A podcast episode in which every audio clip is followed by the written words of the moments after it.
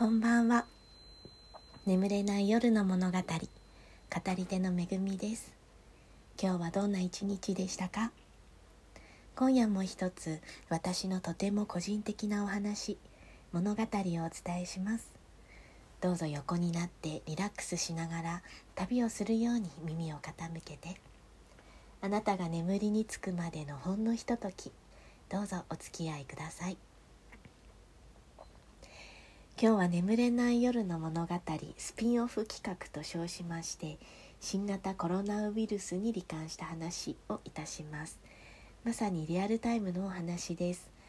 お昼にね PCR 検査陽性と先生からご連絡いただきまして今日の配信どうしようかなって思った時に、まあ、幸い軽症ですし短い時間でならお話できるんじゃないかと考えました。自覚症状は微熱と咳です。ちょっと今熱を測ってみます。お話し中ちょっと咳き込んでしまうことがあるかもしれません。お聞き苦しかったらごめんなさいね。では台本のない一人語りの時間始めます。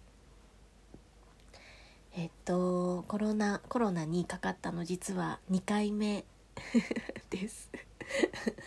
去年の夏ですかね初めてかかったのがその前まであの私長期休みになると高熱出して寝込むっていうのを何回か繰り返していて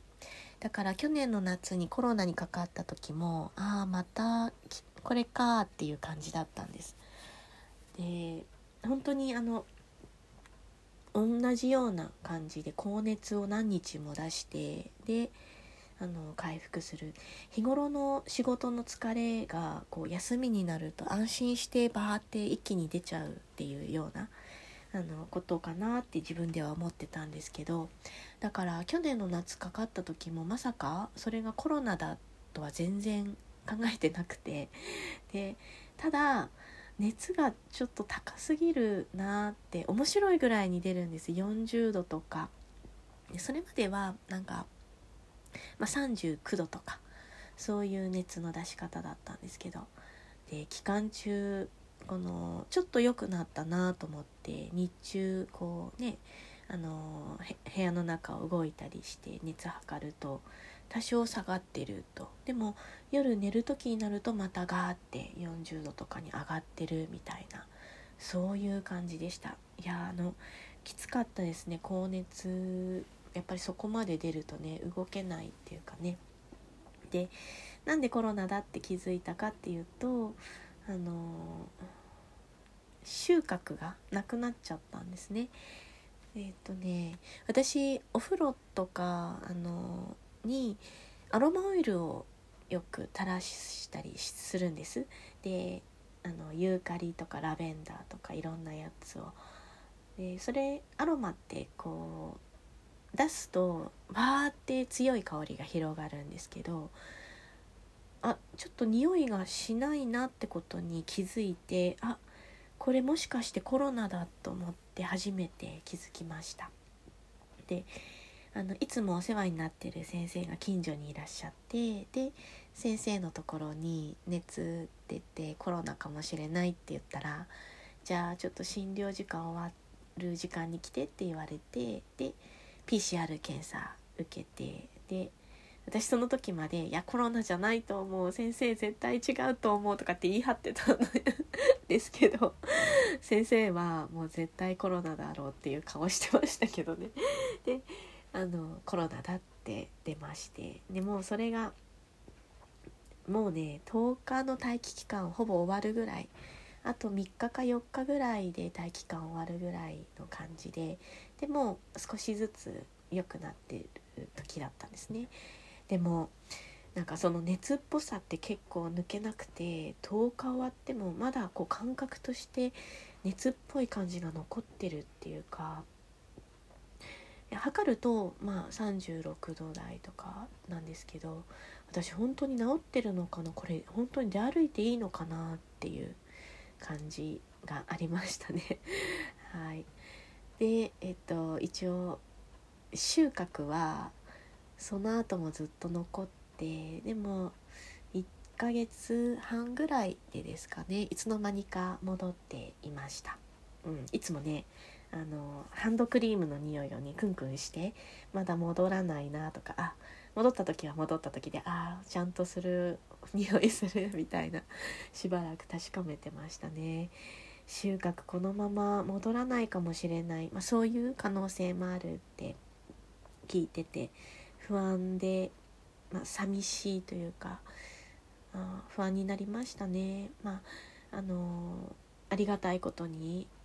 あのちゃんと戻って感謝なんですけどね。周りにはあの味覚もなくなって収穫も味覚もなくなってしまったっていう方もいらっしゃって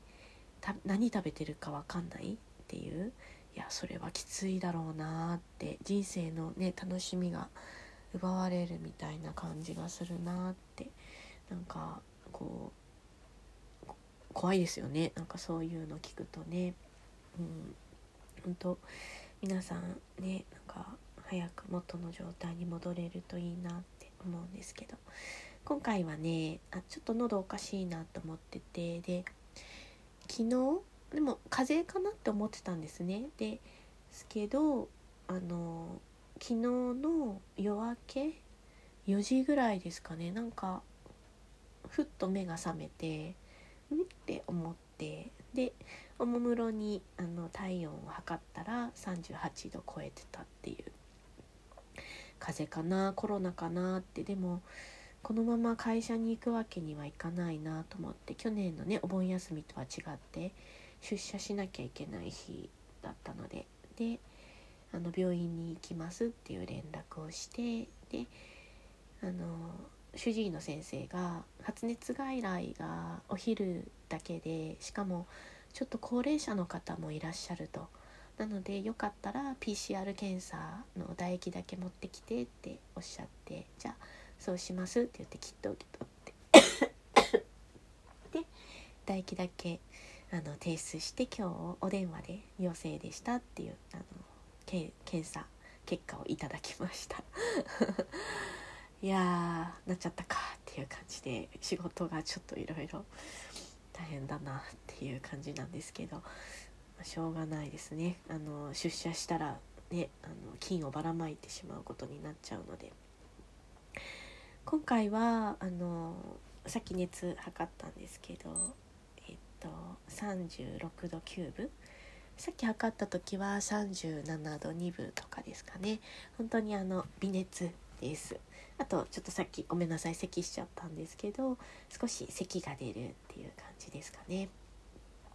酸素濃度も測っていただいて37とかだあ違う97か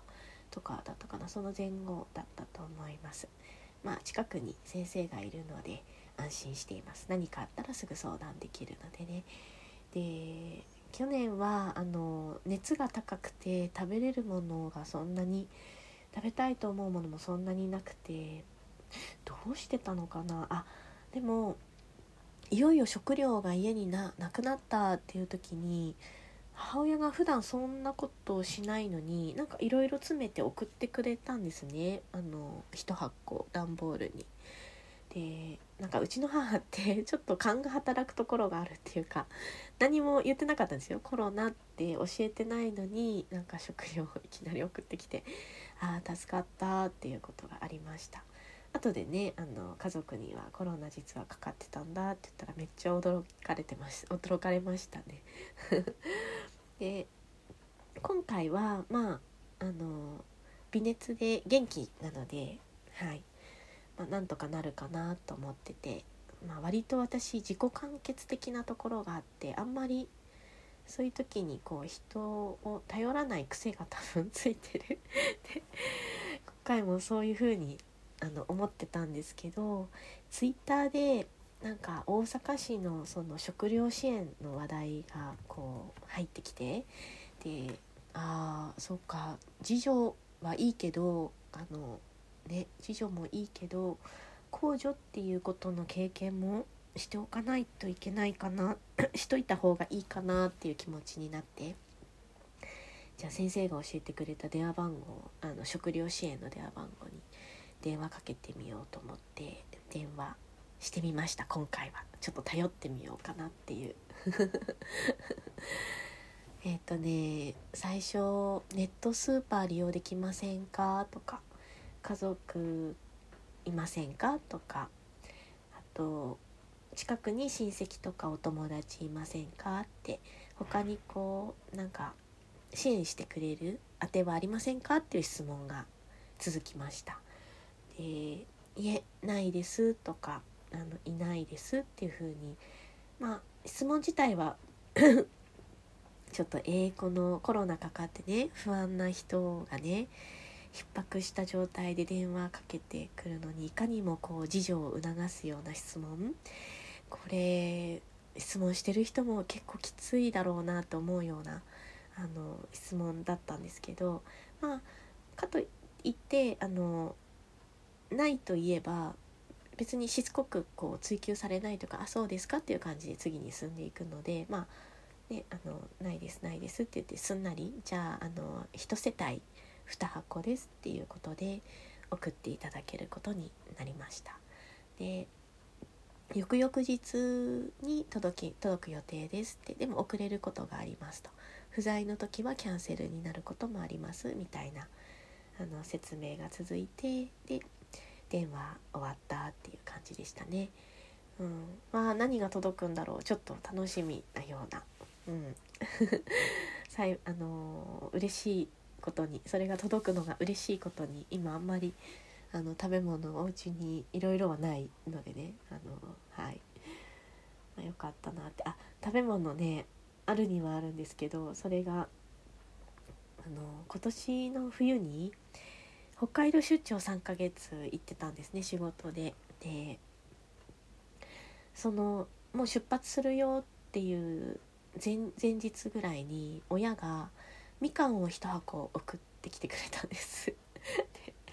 食べきれないよと思ってでもう配る時間もないしで冷蔵庫入れたら腐るなと思ってで夜中に半べそかきながら剥いてはラップに包み剥いてはラップに包みって言ってで冷凍庫にどっさりと冷凍みかんがあるっていう状態で今のところその冷凍みかんを主食主食にしています。はいありがたいですね。どこで何があるかわからないですね人生。はい。でそうですね。私非正規雇用なのでこういうことであんまり休んでるとやっぱりお仕事を失う可能性も出てくるなっていう。うん。なんかねほんと大変な事態ですよね。重症化するとかワクチンの後遺症とかワクチンの後に亡くなられる方の話も、まあ、ね、どれぐらいいらっしゃるのかっていう。私はワクチンは受けなかったんですね。1回も接種をしていません、えー、それはなぜなぜかっていうとやっぱりワクチンって普通はねあの長い時間をかけて臨床試験をしてで大丈夫ってなって初めて世に出されるものなんだけど今回のコロナウイルスに対応するワクチンっていうのは非常に短い期間でまあ、この緊急性に対応するために開発されてで出されたものであると。その点その点であの少しちょっと考えようかなって思ったのと、うん、ずっとその脱原発運動をしてて政府がやっぱりいろんな問題が起きても絶対にその責任を認めない姿勢っていうのをずっと見てきたのでちょっと信頼ができなくてで進められれば進められるほどちょっとうんあの聞く気になれないというかすいません ちょっと信頼がなくてなのであの受けないまま受けないという選択をして今まで来ています。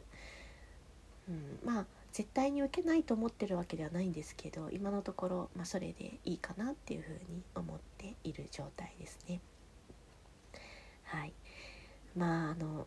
今軽症でもねあのどうなるかわからないのでしっかりと療養してまいりたいと思います。今日はスピンオフということで新型コロナコロナウイルスに罹患した話をさせていただきました。はい。えっ、ー、と「眠れない夜の物語」今日はここまで。また眠れない夜にお会いしましょう。語り手の恵みでした。おやすみなさい。